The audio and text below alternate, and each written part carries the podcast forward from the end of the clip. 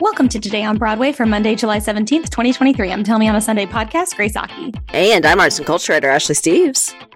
Um, Ashley, as you as everyone uh, knows, we're conducting some uh, polling, some questionnaires, some surveys at the end. Uh, sure. Brought to you by Matt. We've also got um, so if you're listening, um, that is what is at the top of this show. Um, and now we're going to start getting the into notes. the news of it all. If you want to do the survey, it will be available in the show notes on, in both the Patreon and the regular feed, so you can check that out. There you go. So as I mean, uh, my partner and I have been talking about this extensively over the weekend. Ooh, um, the there's a lot going on. Uh, Um, we're on officially what day three or four of the strike going into Monday. Exactly. Yeah, Um, because as many of you probably know, on Friday, in a series of tweets, um, Actors Equity President Kate Shindle released a statement for stage actors specifically, because as we know, like SAG-AFTRA, film and TV, sure. um, the Writers Guild strike is still going on um, for them as well. But how does this affect Yeah. us within the theater community? Right? crossover. Exactly. Stage actors doing TV series, films, whatever. So this is Kate Shindle's statement. I cannot overstate how critical it is for members and future members of to proactively and aggressively avoid breaking the SAG-AFTRA strike. If you are offered work of any kind for the AMPTP employers, don't take any third party work uh, word for it uh, for that. It's okay or it's not covered by the strike. Call SAG AFTRA, ask whether performing the work in question will undermine the strike. They are more than willing to help you. This is Grace talking. They're more than willing to help Yeah. you um, navigate that. Back to Kate Shindle's statement. If you don't know whether you're being asked to do struck work, that's understandable. It's a complex issue, but it's on each of us to make sure we're not betraying others' works. Even if our faces won't be on camera, performing struck work creates a race to the bottom. So work being withheld uh, Mhm. by SAG-AFTRA members includes auditioning for AMPTP projects, being on set, post production promotion, promotion keyword. That's Mhm. social media stuff. Um, again, like SAG can help you. And a lot of content creators have been chiming in on this. There's a lot of misinformation out there. Oh Uh, yeah, it's hard to navigate who's correct um, and who is not. So at the end of the day, like doing the homework yourself, connecting to SAG is the best way to Just- go. Yeah, was about to say they're gonna be able to help you no matter what. So when in doubt, contact SAG.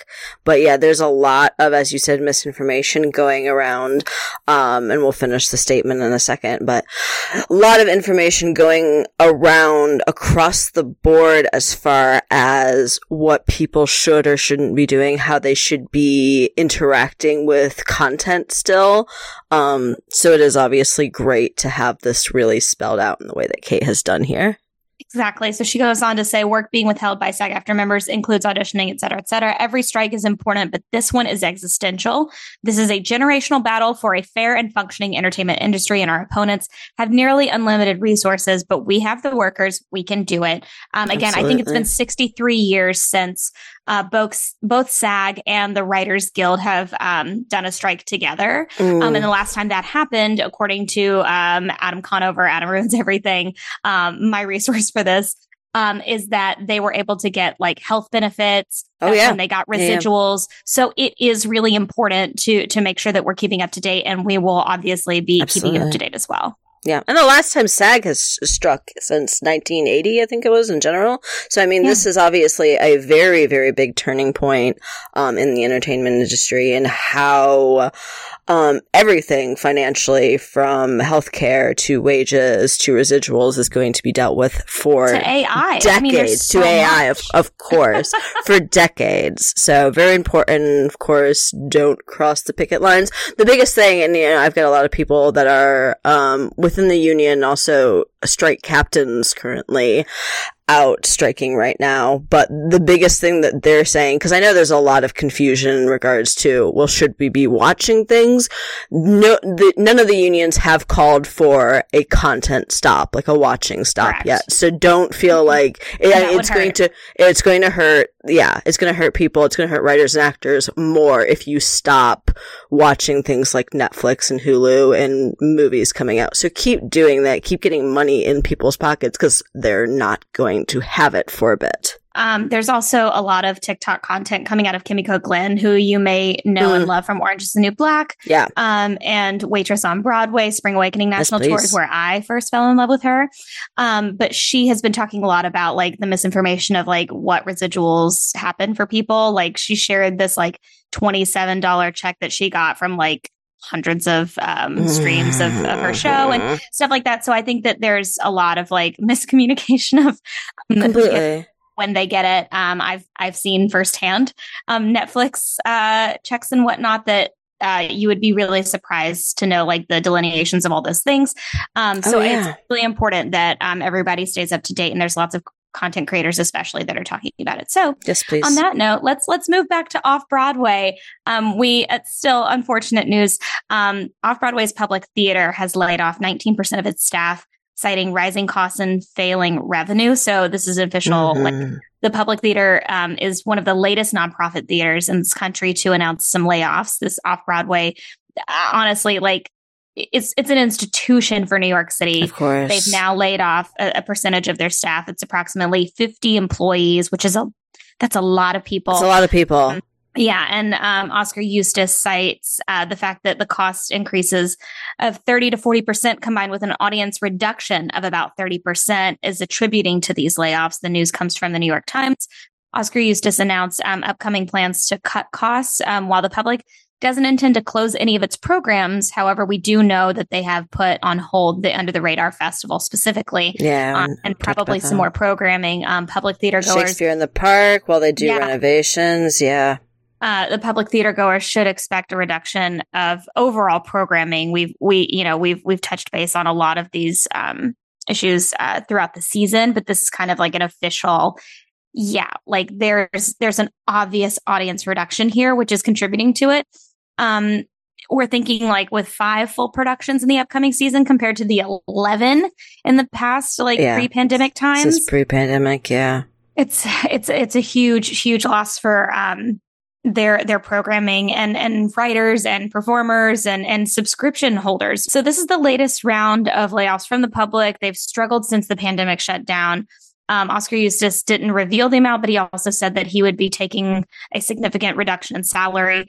Um, yeah, because he's been... taken a lot of hit over the past few years in terms of, well, we're doing all of these budget cuts and funding yeah. cuts, and yet your salary is still so large. It's it's so challenging because of course, if, yeah. If the public theater, which is very much known as a quote like surefire bet. Like it's it's always a sure thing.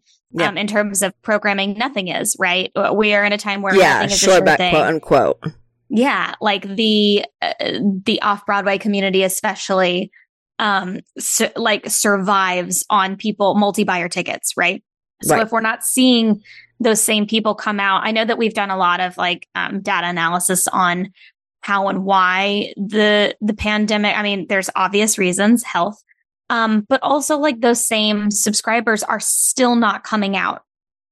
They are not right. comfortable coming back to the theater. And that's just and for a that, variety of reasons, as yeah, you said. It, it can't be solved. So how how can we is it just price point? You know what I mean? Is it is it just price point to get younger point? theater goers? Yeah, accessibility. Is it you know detailing out programs that actually put the health and the safety of the consumer slash audience in mind? It's a lot of things, and as you said, there is no clear cut answer to this. This is the latest uh, round of layoffs they had. I think the most recent one that they had was in 2021. So this is ongoing. This is constantly happening. Unfortunately, with the public in the past few years as they've been struggling to overcome everything, all the effects of the pandemic, um, including, as you mentioned, cutting it down from 11 full productions to five, um, putting the Under the Radar Festival on an extended hiatus for Shakespeare in the Park. They're not going to do that at the, the Delacorte because they're doing renovations.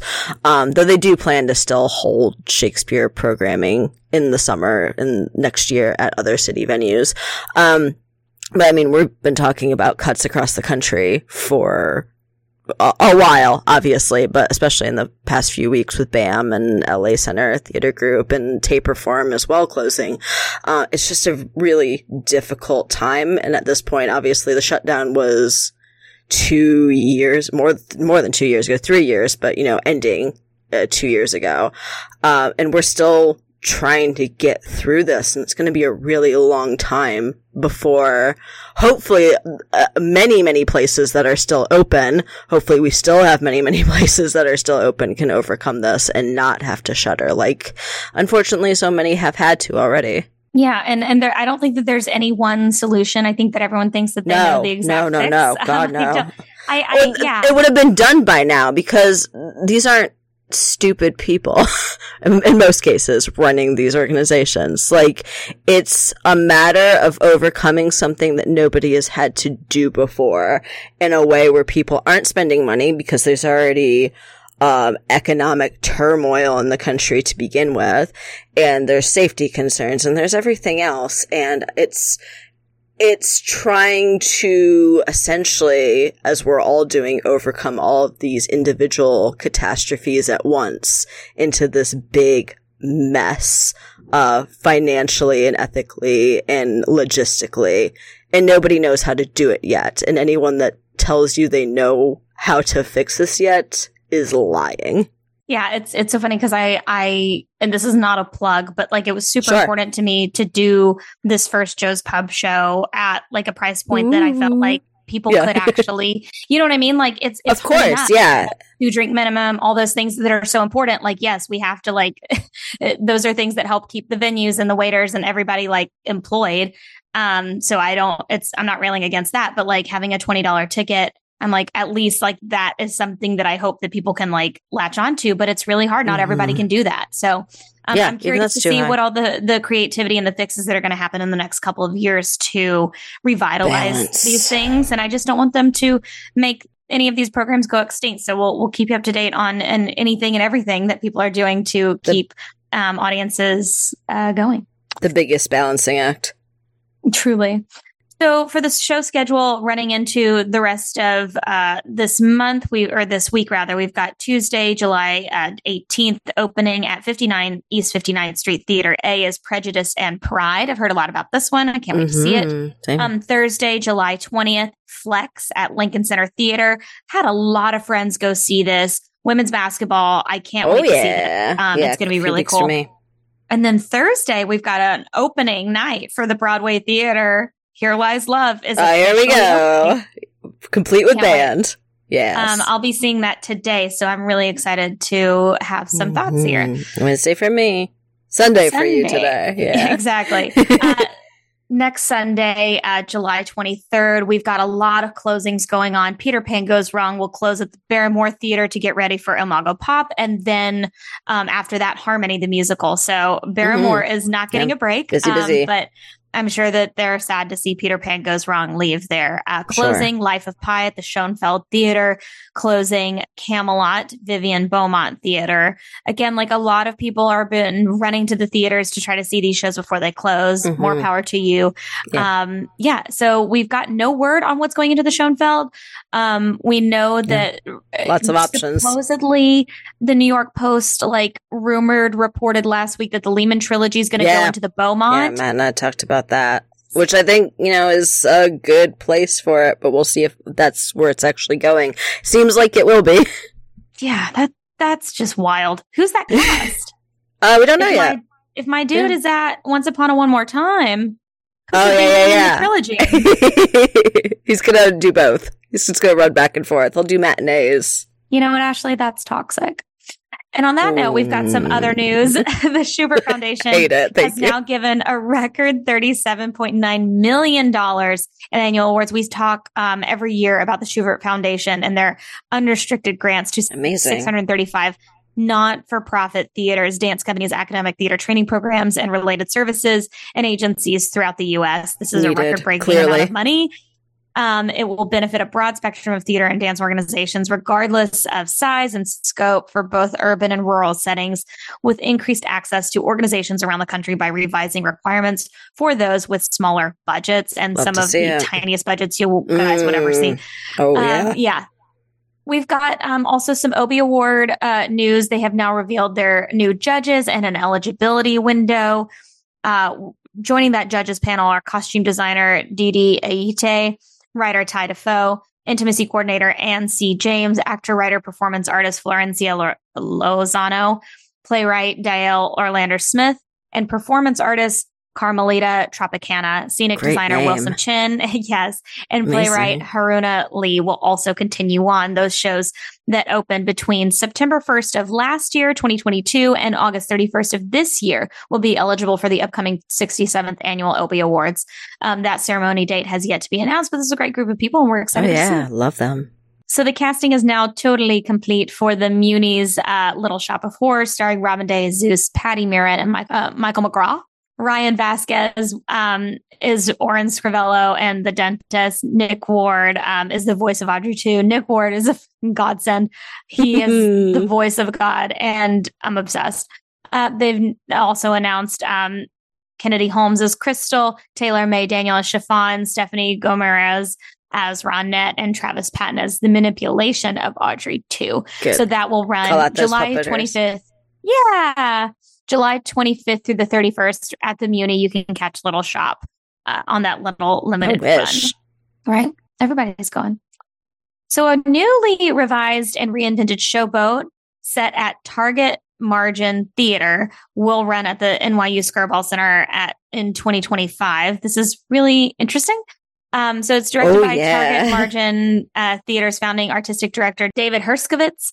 Uh, the revival uses the original 1927 book and score by Jerome Kern and Oscar Hammerstein II. So the director says, uh, the director says famously Showboat is famously unresolved. It has been endlessly reworked, cut, amended, added to, rearranged. Its gorgeous songs pulse through a chaotic story that is backstage romance, a fantasia of troubling racial tropes, and a history of the dawn of the American century. Above all, Showboat is is a call to all of us to reconsider who we are as a nation and as human beings. This is kind of Sure. like the Why first time that it's been in the public domain, 1994, Hal Yeah. Prince revised it. But Yeah. this is probably why we are getting these extremely needed updates. So there's no Ooh, info on casting, creative team, and the performance schedule will be announced later. But this is so fascinating.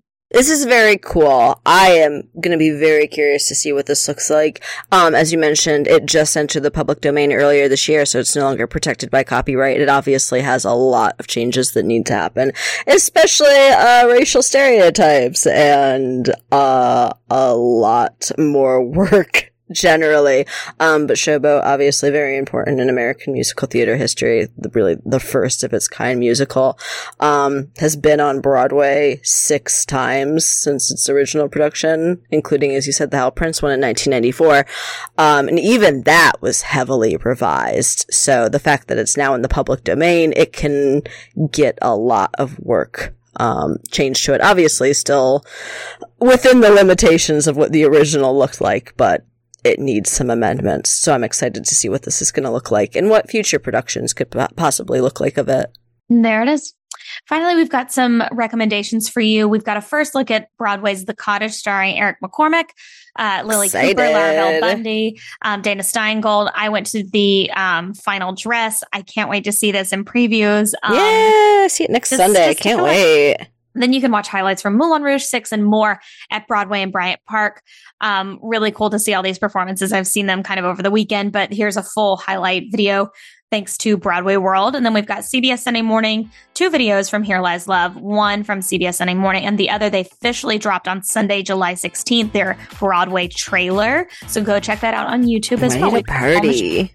And on that note, thank you all so much for listening to Today on Broadway. Follow us on Facebook, Twitter, and Instagram at Broadway Radio. And don't forget about our Patreon. That's patreon.com slash Broadway Radio. You can find me on all social media platforms for the time being at It's Grace Aki. Ashley, where can people find you? You can find me on Instagram at No This Is Ashley. Thank you all so much. Get ready for a very busy week. We will see you soon.